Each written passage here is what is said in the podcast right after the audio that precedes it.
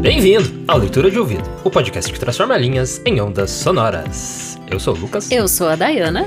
E o episódio de hoje é Lição Póstuma, de Carmen Dolores. Diretamente da Belle Époque tropical, uma das maiores cronistas brasileiras do início do século XX, nesse conto que, a meu ver, passa limpo o papel de mãe, entre outras coisas. Tem muitas revelações para fazer sobre esta autora. É, muito bom. E já vou avisando que já no começo que agora o Leitura de Ouvido tem a sua própria loja. Uhul. Estamos com as nossas camisetas do Leitura de Ouvido, o link já tá aí na descrição.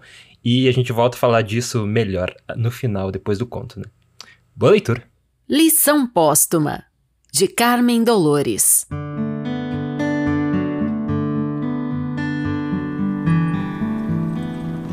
No carro que conduzia à casa da amiga morta, Madalena meditava com melancolia. Conchegando ao busto ainda belo as rendas negras do vestuário de luto improvisado para esse inesperado transe. Morrera Valentina, a sua querida companheira da infância. Extinguira-se de repente, na véspera, essa doce criatura pálida cuja vida frágil, de sempre enferma e sempre apagada, pouco importava desde muitos anos aos seus mais próximos, nesse centro familiar rumoroso e alegre, onde se moviam os filhos, as filhas, os genros e as noras da atual finada, em seu inconsciente egoísmo de entes novos, sadios e ativos. E o principal, na aparência de toda essa gente moça, nascida do seu sangue, ou fundida com o seu sangue, Valentina, na realidade, passara gradualmente a ser um zero no lar. De uma sensibilidade doentia que a isolava, sob o terror dos choques da existência comum, e de uma fraqueza de caráter que as contínuas moléstias iam sempre agravando. Tinha a figura emaciada de uma freira.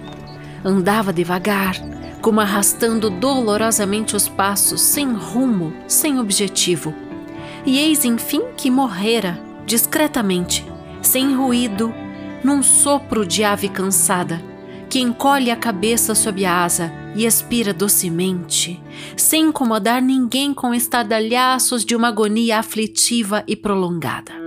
Madalena evocava agora esse tristonho tipo de mulher que conhecera despreocupado na meninice, poeticamente sentimental na adolescência e, enfim, abatido nos últimos tempos, e uma sensação como medrosa de arrepio se misturou ao sentimento natural da sua afetuosa saudade.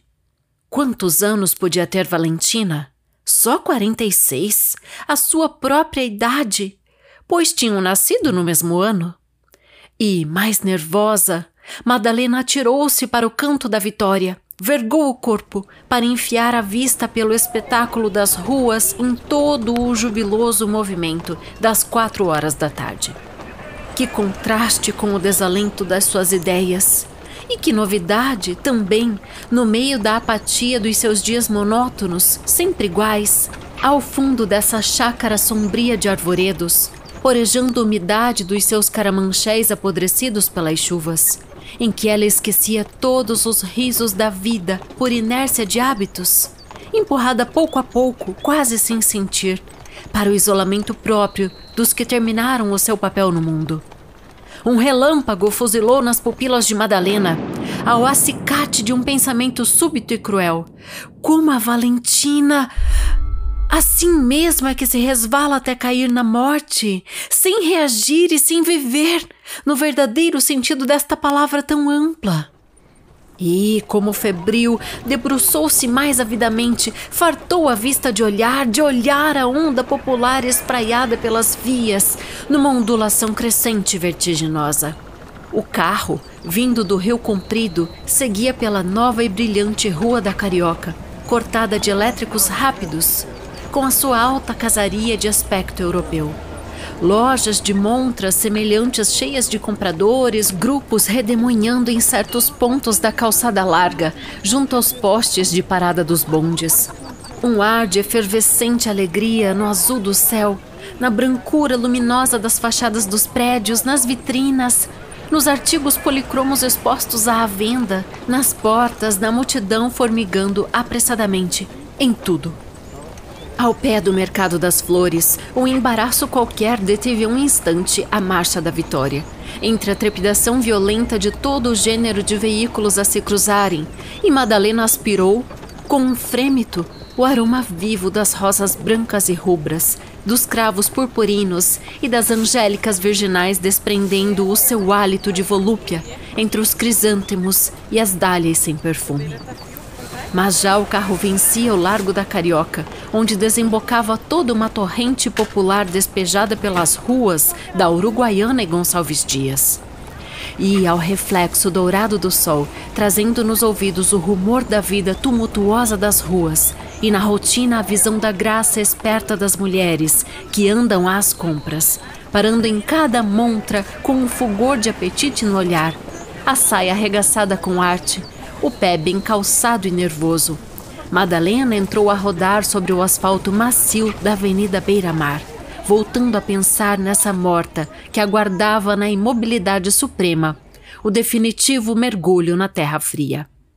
Em pouco, muito pálida sob o negrume do vestido de luto, contemplava Madalena amiga de infância, estendida sobre a essa de ouros lúgubres, entre os candelabros do estilo, e essa face mais lívida do que a cera das tochas acesas, mais reduzida do que um semblante de criança, com os cabelos de leve grisalhos, penteados para o túmulo, e uma expressão de amargura nos lábios finos e roxos. Essa face defunta abalou tão violentamente a sua alma que os soluços a sufocaram como uma crise de nervos.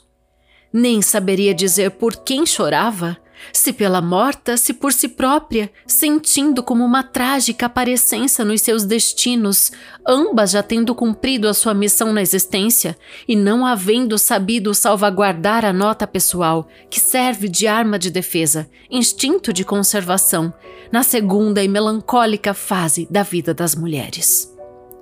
Acodiam-lhe, de envolta com as lágrimas, trechos de certo romance pungente de Tolstói, uma grande ternura ingênua que tudo dera de si, encontrando ao cabo a ingratidão mais dura, o isolamento, o abandono. E um pavor subiu-lhe ao cérebro, lembrando as acomodações, as transigências que ela fora aceitando contra o seu interesse, por amor e por inércia. Apareceu-lhe a chácara sombria, sentiu o vagar dos dias longos, viu-se a errar cheia de tédio, sem vida própria entre a animação egoística dos seus mais próximos, como a outra, como essa que ali jazia entre homenagens mentirosas, agora inúteis, de coroas, flores e galões dourados. E uma reação perigosa se fez no seu íntimo. Como a Valentina? Não, jamais! Ela queria viver e não morrer. Aquilo era uma lição. O Matias, genro de Madalena, fumava ao cair dessa tarde à porta do vestíbulo, olhando a beleza do ocaso, quando viu caminhar pela grande alameda da chácara em direção à casa um vulto de mulher que ele, à primeira vista, não reconheceu. Mas é tua mãe! disse por fim à esposa, virando-se para dentro da sala como atônito e no seu tom havia uma tão insólita estranheza, visto como a volta da sogra era perfeitamente natural, que as filhas logo se ergueram e chegaram à porta. Mas é mamãe! repetiram elas, imitando inconscientemente o ar admirado do Matias. Efetivamente, a silhueta de Madalena parecia mudada nas suas linhas habituais. Ela, que era gorda e indolente, vinha num passo firme e decidido que esmagava as folhas secas do caminho. Tinha arremessado para trás a pelerine de rendas negras e em seu corpo, ainda bem feito, estava mais moça, mais viva, mais esbelta. No silêncio curioso que a acolheu, pôs-se a contar como fora o enterro da pobre Valentina, insistindo com rancor na insensibilidade ou excessiva resignação de toda a família que tinha demonstrado à evidência o ínfimo lugar ocupado sob aquele teto pela falecida. E como nesse ponto da narrativa um netinho a importunasse teimosamente, puxando-lhe ora o leque, ora as rendas, Madalena administrou-lhe com nervosa prontidão uma pancadinha seca nos dedos. O pequeno chorou. Os pais entreolharam-se espantados e a mãe acabou observando para aliviar o despeito. Essa dona Valentina, afinal, não passava de uma imprestável. Madalena, de ordinário paciente e vagarosa, saltou imediatamente. Imprestável? Tola é que ela foi. Surpresa geral. Quando Madalena saiu da sala, o Matias dirigiu-se ao cunhado Jorge, também casado, e de mãos nos bolsos, meneando misteriosamente a cabeça, a esticar um grande beiço desolado, murmurou: Transformaram tua mãe, sabes? Aqui há coisa. E havia. Era um terror profundo deixado na alma de Madalena pelas impressões da morte da amiga. Era uma reação entretida pela vontade de fugir a vagos perigos, que chicoteava dia a dia os impulsos da natural e passiva apatia, tentando às vezes retomar os antigos direitos sobre o seu caráter. Nesse momento, então, Madalena corria ao espelho para se examinar. Já se via mais magra, com a face lívida e esbatida da amiga que não soubera defender a sua nota pessoal e morrera anulada, como um trapo inútil. E se a essa hora a filha ou a nora lhe anunciavam que iam passear, pedindo-lhe para ficar com Dantes com as crianças, ela depressa, contrariando o espontâneo assomo da condescendente bondade, respondia que também tinha de sair. E saía de fato, para atestar a sua independência. Andava pela cidade a impregnar-se como buscando reforço à sua bruxuleante energia. Do espetáculo da vida ativa de outras mulheres da sua idade, em que bebia lições. Como a Valentina é que nunca, nunca, jamais. E certo dia, sob a reprovação mal refreada dos seus, Madalena participou que ia se casar com um senhor salgado quinquagenário ainda robusto, que lhe oferecia a comunhão da simpatia contra os próximos e comuns desalentos da velhice solitária.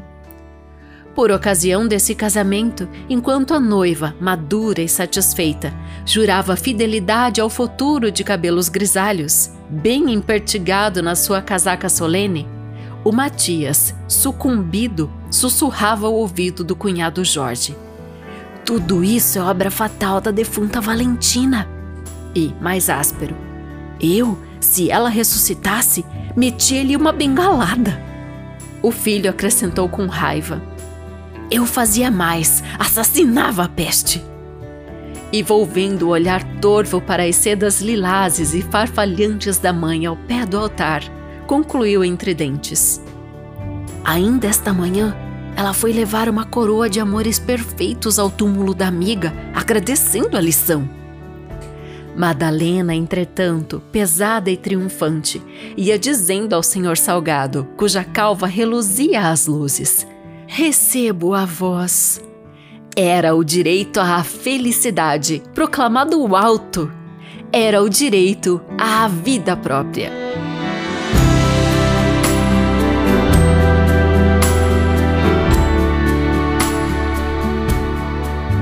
E esse foi Lição Póstuma de Carmen Dolores.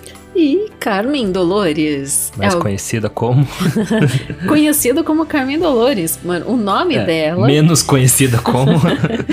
Emília Moncorvo Bandeira de Melo. Isso. Este foi o nome de nascimento dela em 11 de março de 1852. Então temos aqui uma das escritoras brasileiras do século XIX. É muito estranho escolher um pseudônimo de Carmen Dolores, né? Porque Não. parece tem faz faz sentido. Faz, é um é. nome super de guerra. Na verdade, ao contar a história dela, você vai compreender melhor por que ela chegou a esse pseudônimo. Vou, Hum. vou chegar na historinha, Tá Lucas. Mas antes só, vamos analisar um pouquinho esse conto, né? Que a gente tem alguém um pouco até parecida com a própria Carmen Dolores, que a gente tem aqui a Madalena que meditava com melancolia, que Hum. era uma mulher viúva aos seus 46 anos, né? Chega a falar isso no texto? É O que a gente leva a crer, porque como ela tinha os filhos, noras, Ah, netos e é, não tinha é, mais pois é. né? Para uma mulher do século, início do século XX, final do Dá pra século deduzir XIX, isso, né? é, deduz-se que ela estava viúva, né? E o que ocorre com ela é ter esse soco no estômago, né? De perder uma amiga de infância, que é a Valentina. Então, diante desse cena, dessa cena, né? Dessa cena da morte, é que ela resolve mudar de vida. Então, isso é um movimento bem constante, né? Na, na virada, na verdade, de muitas pessoas, né, Lucas? Já deve. Eu já passei por isso, já deve ter passado também. É, e, e esse texto traduz muito bem aquela sensação de. Ah, a pessoa estava ali comigo e não, né, ela não tá mais. Então é, eu acho que ela traduz isso de uma forma bem. é, bem real, assim, né? Bem, o sentimento, assim, é bem, bem real. Assim, ah, já, já senti isso também antes. É, e daí quando ela tá ali seguindo, né, esse féretro, né, seguindo o sepultamento ali pra se despedir, a última despedida da amiga, ela vai aspirando o aroma vivo das coisas, não só das flores que estavam ali, né, é, e ela já imagina esse definitivo mergulho que a amiga vai fazer nessa terra fria que vai recebê-la. E aí a gente tem Hum. palavras. Eu gostei muito, Lucas, porque a gente tá lançando a loja e tem uma edição Tá, sim. especial de camiseta que é a fagueira lúgubre e voluptuosa. É, esse texto de hoje tem a ver com, com as- texto- o lançamento da- de uma das camisetas, uma das estampas, Sim, né? porque esse texto tem volúpia e tem lúgubre no meio do conto. E o que acontece com essa personagem é que ela fica super fagueira ao final da Né? história. É, não tem escrito essa palavra, mas então quem não, É a lição. não conhece a, a piada interna aqui do podcast, que como a gente trabalha com bastante texto do século XIX, né? A gente vê muito as palavras, três palavras principalmente, né? Lúgubre, é, voluptuoso ou voluptuosa e fagueiro ou É. fagueira. E daí foi muito legal, a gente fez essa camiseta em duas É, versões. escrito essas três palavras na camiseta. Fagueiro lúgubre e voluptuoso e fagueira lúgubre e voluptuosa. Você pode estampar essas lind esses lindos adjetivos, né? do No- século XIX. Junto com o logo do leitor de ouvido, né? A gente volta a lembrar que o link da loja tá aí na descrição do episódio. Edgar Allan Poe é o rei do lúgubre, É. né? Os textos dele tem lúgubre, bom. torto de é, lúgubre, tudo lúgubre. E pra mim, Machado de Assis é o rei do fagueira. Porque É. fagueiro, fagueira tem Fagueira bastante. bem literatura brasileira, né? Que a gente acha, sim. acha. O lúgubre é mais nas traduções que a gente encontra, mas o Fagueira é bem. Tudo que é. é- é, inclusive aquela. O Casimiro de Abreu, naquelas tardes fagueiras, a sombra das laranjeiras, debaixo É, a dos, lua dos bananais, algo assim. A lua brasileira também, né? Tem fagueira Começa na Maria fagueira. Firmina dos Reis. É, muito, muito bem lembrado. É. Então, essa personagem, a Madalena, que meditava com melancolia no começo da história, termina o texto mais magra, com a face mais jovem, com um vestido de seda lilás no altar. Isso. Ah, Então- o link das camisetas tá na descrição, só eu fazer, fechar o parênteses que a gente esqueceu de falar. Muito bom, Então vai. Lucas. Continua. Então vou voltar aqui Tá. pro vestido de seda lilás Do vestido. no altar. então, o que é ma- marca algumas coisas, né? Primeiro que ela deixa expresso no texto dizendo que a face da defunta abalou a sua alma, né? A alma da Madalena. Hum. E ela percebe que a Valentina, que é a que morreu, morre sem deixar sua nota pessoal. Ela Hum. tá naquela segunda fase da vida da mulher, abre parênteses, segunda Hum. fase da vida da mulher do século XIX, início do século XX, que é 46 anos. Né? Hum. Então as mulheres de 40 e tantos anos hoje não estão na segunda fase. É. que era uma. Uma fase melancólica, Uma né? fase quase do que dá pra puxar hoje de aposentadoria, assim, é, né? tava dobrando o cabo da, da esperança já, né? É. Essa coisa. E hoje a gente sabe que a mulher nessa faixa etária tem uma outra condição de vida, né? No século XXI, tá muito à frente de tudo. Muitas ainda estão se tornando mães nessa idade, né? Uhum. Iniciando a maternidade. Então tem. é, fecha parêncesto de contexto muitas mesmo. histórico, né? Tá cheio de mãe de 40 anos e pai, então nem. nem Nossa, nem se fala, né? Se fala. Realmente os meninos estão postergando a paternidade bastante, né? Hum. A gente percebe isso. Enfim, essa é uma outra discussão. Mas o fato é que a própria Carmen Dolores ficou viúva muito cedo. Ela ficou viúva aos 34 anos. Então agora hum. eu tô entrando aqui na biografia dela pra gente entender melhor e é, fazer as correlações. Tudo a ver tá? com conto ainda. Então, e além de tudo, ela, ela ficou viúva muito cedo, casou com 15 cedo demais, né? Com 15 anos ela casou com um rapaz de 29 anos que é, iniciou os estudos de direito, estudava direito e tal. Uhum. E com esse homem ela fez muitas viagens, teve seis filhos. Uhum. Na verdade eu encontrei que ela teve sete. Tem o nome de um sétimo filho que parece que morreu muito cedo. Mas o que, a principal morte além do marido, que se chamava Jerônimo, que uhum. abalou muito ela, foi o filho mais velho que morreu também. Então o que acontece? Ela viúva perde o filho mais velho, que até então era o homem que representava aquela família. Uhum. A gente tem que pensar que numa sociedade patriarcal da época, o homem era sempre a figura à frente, né? Uhum. E ela então passa a ter que usar da sua pena para sustentar a família. Então ela Sim. se torna o que ela já escrevia, que ela sempre escreveu, ela começa a publicar. Então ela colabora com inúmeros periódicos e eu listei aqui, ó, Carmen Dolores é o pseudônimo que meio que foi o outro eu dela, assim, que ela uhum. realmente ficou conhecida. Mas ela escreveu sobre muitos outros pseudônimos. Ela usou Júlia de Castro para escrever contos para o país. Nessa época, era o jornal de maior tiragem da América do Sul. É. Né? E um homem, e, e como nome de homem, né, as assinaturas fazia muito mais sentido. Você tinha uma abertura né, para receber esse, esse texto pelas pessoas, né, para o texto ser recebido. Sim. Também assinou como Leonel Sampaio, artigos de crítica literária. O jornal, o jornal Etoile do Sul, né, que seria Estrela do Sul, né, ela assinava já como nome feminino, Célia Márcia, uhum. e como Carmen Dolores ela se destacou mesmo. Ela participou assim por muitos anos assinando suas crônicas é, de 1905 a 1910 já como Carmen Dolores. E eu tava lendo uma tese de uma moça que estudou muito assim, uma tese muito extensa mesmo, tem quase 900 páginas o estudo dessa menina.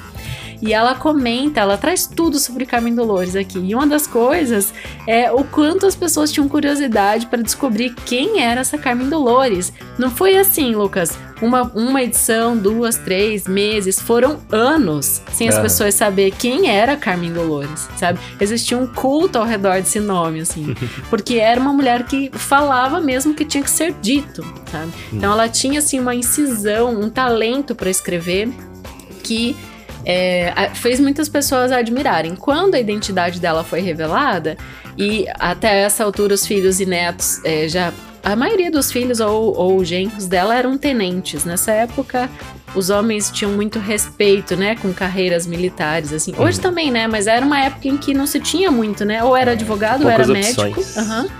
E eles eram tenentes, eram homens respeitados na sociedade. Inclusive, a própria Carmen Dolores, ela tem uma raiz, assim, de aristocracia muito grande, porque o avô dela era o Marquês de Sapucaí. Então, que é. a gente tem hoje nome do quê? De Marquês de Sapucaí? Vamos ver se você tá ligado. Escola de samba. É. ia falar que tinha a ver com carnaval, mas ah, não lembro do que. Mesmo. É uma das principais escolas de samba, né? Nossa. Que a gente tem no Rio de Janeiro. que eu sempre pulo carnaval aí é, todo ano. todo ano, ligadaço. Não, não sabia desse fato aí. não, então, e o Rio de Janeiro era a capital, né? Em todo esse, tudo isso que a gente tá falando aqui é a Belle Époque tropical, né? A gente tá falando de grandes cidades como São Paulo, Rio de Janeiro. E aqui no Sul aconteceu em Brusque. Hum, Essa é, necessidade, assim, de... É, mostrar que a tecnologia estava tomando conta de tudo. Então hum. tinha sido inventado várias coisas, né, que estava assim transformando a cabeça das pessoas, é, em termos assim técnicos, científicos mesmo. É, isso é uma das classificações assim da da Belle Époque, que seria a Bela Época, né? É, falando em termos na Europa, foi desde o fim da guerra da França com a Prússia, ali em 1871, uhum. até o início da Primeira Guerra Mundial, então até 1914. No Brasil estende, começou um pouquinho mais tarde, se estendeu um pouquinho mais, vai até 1920, mais ou menos, a Belle Époque tropical mesmo, né? Que é o período aqui em que a Carmen Dolores escreve, né? Faz suas produções. E para citar algumas das, das invenções, então, que você falou da, da Belle Époque, tava o telégrafo, né? Tipo, uma das formas mais, assim, arcaicas de comunicação, mas que se não tivesse, né? Talvez a comunicação seria muito diferente hoje. Nossa. É, o carro, né? Também, o automóvel. Tanto que a gente vê nesse conto, é, às vezes ela falando como é que ela menciona carros, é, automóveis elétricos, algo assim, ela fala. Imagina, elétrico é o que a gente vê Ela hoje. menciona automóveis motorizados, algo assim. Que ela menciona passando na rua, né? Nesse conto também. aham. É, além da locomotiva e o navio a vapor também. É, e o telefone também acho que surgiu mais ou menos nessa época, né? E, e realmente revolucionou a forma das pessoas se comunicarem. Então é nesse cenário, né, que ela tá escrevendo. Pensar que ela morreu em 1910. Ela morreu em 16 de agosto de 1910 de uma doença chamada peritonite aguda. O peritônio é uma membrana que reveste os nossos órgãos internos, assim, na parte da Ah, abdômen, intestino, até o ventre ali, até o períneo, sabe? Tudo que tá ali dentro fica dentro desse peritônio. E ela teve a inflamação nessa membrana. nossa. Então, a- lendo aqui, eu descobri que ela passou, assim, principalmente o último ano de vida, com muita dor. Uma dor, assim, lacinante, sabe? A própria Júlia Lopes de Almeida. Ah, e aí que eu ia chegar. A Carmen Dolores era muito. é, admirada por Júlia Lopes de Almeida, por Coelho Neto, que inclusive fez um Uhum. discurso no funeral dela, sabe? Citando inclusive que ela, mesmo com muita dor, ela continuava escrevendo, né? Que aquilo era muito importante para ela. Ela tinha 58 anos quando morreu. Nossa. Ah, e só uma informação curiosa sobre a família é que a gente encontra assim que os filhos, a nora, a neta, todos herdaram assim um pouco da sua veia artística, porque quando eles tinham recebiam as pessoas na casa deles, eles atuavam as peças que a, a Carmen Dolores tinha escrito, né? Faziam encenações, cantavam, tocavam piano, enfim, eles alegravam os eventos promovidos no, no ambiente familiar. E uma última informação bem legal.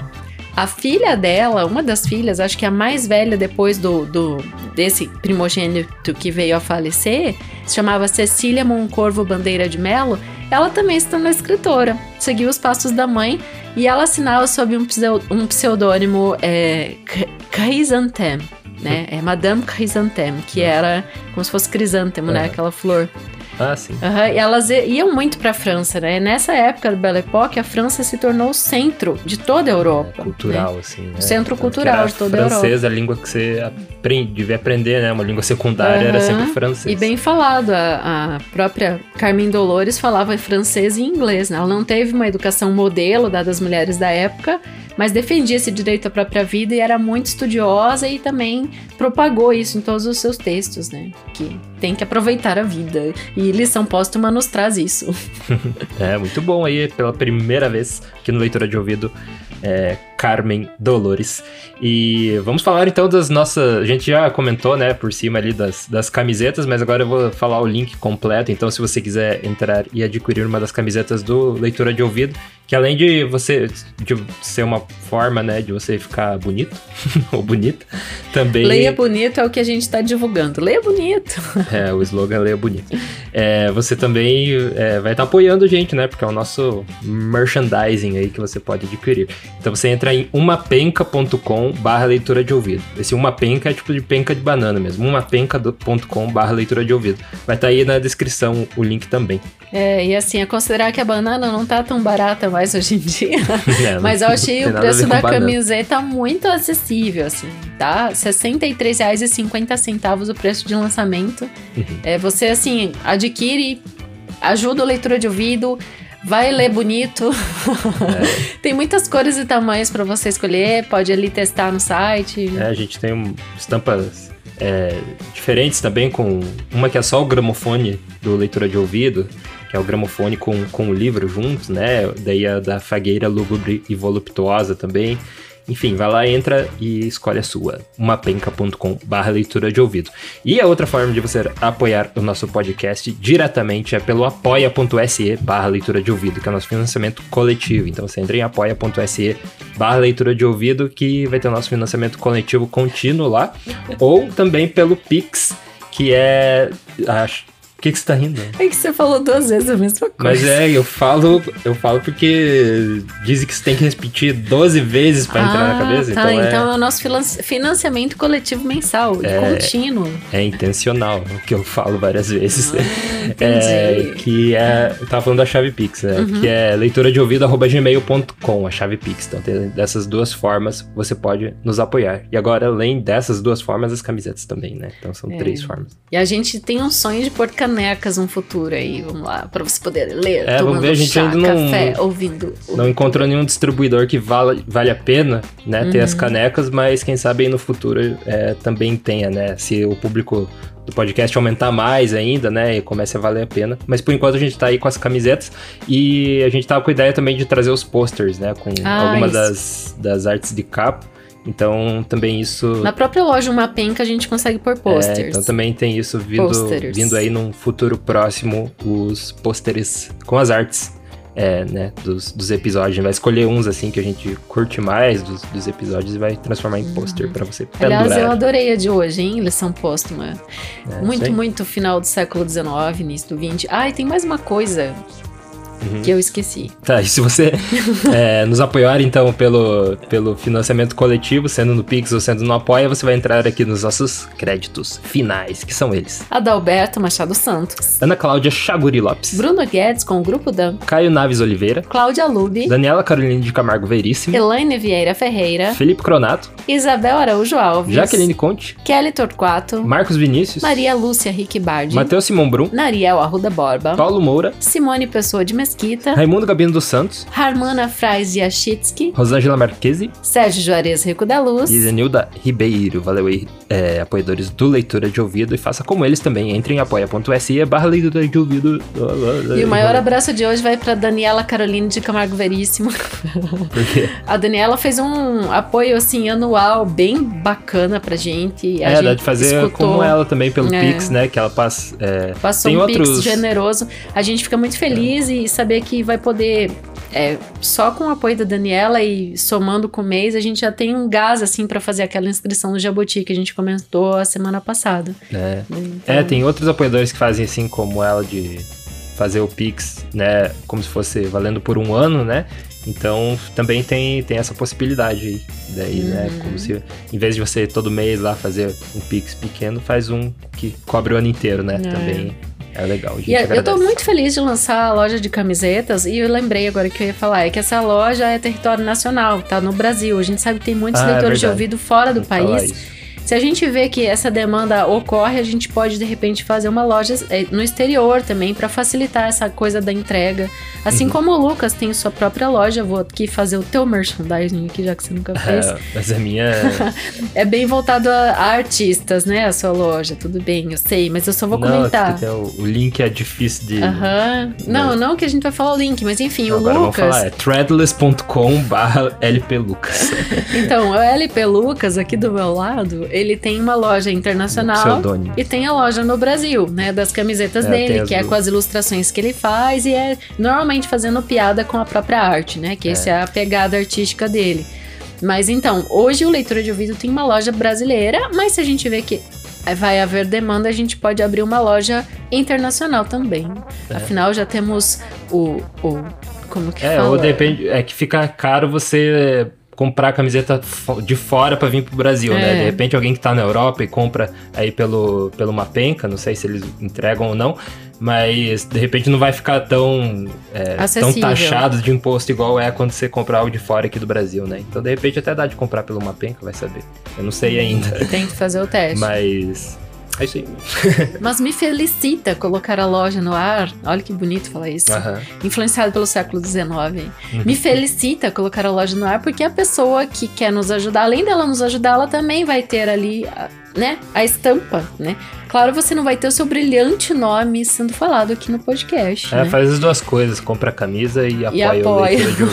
Porque daí, né, a gente vai saber que você tá apoiando a gente duas vezes, vai ficar feliz. E você também vai ter a recompensa de ler bonito, sair bonito por aí. Fagueiro, lúgubre e voluptuoso. É isso aí, umapenca.com barra leitura de ouvido, link aí na descrição também, e a gente te vê. Na próxima leitura. Direção e narração, Dayana Pasquim. Edição, artes de capa e trilha sonora de abertura, de Lucas Piaseschi. Produção Roca Studios. Avalie no Spotify e na Apple Podcasts. Siga para não perder os próximos episódios. Inscreva-se em youtube.com/barra leitura de ouvido. Siga no Instagram Leitura de Ouvido. Fale com a gente no leituradeouvido@gmail.com. E a gente te vê na próxima leitura.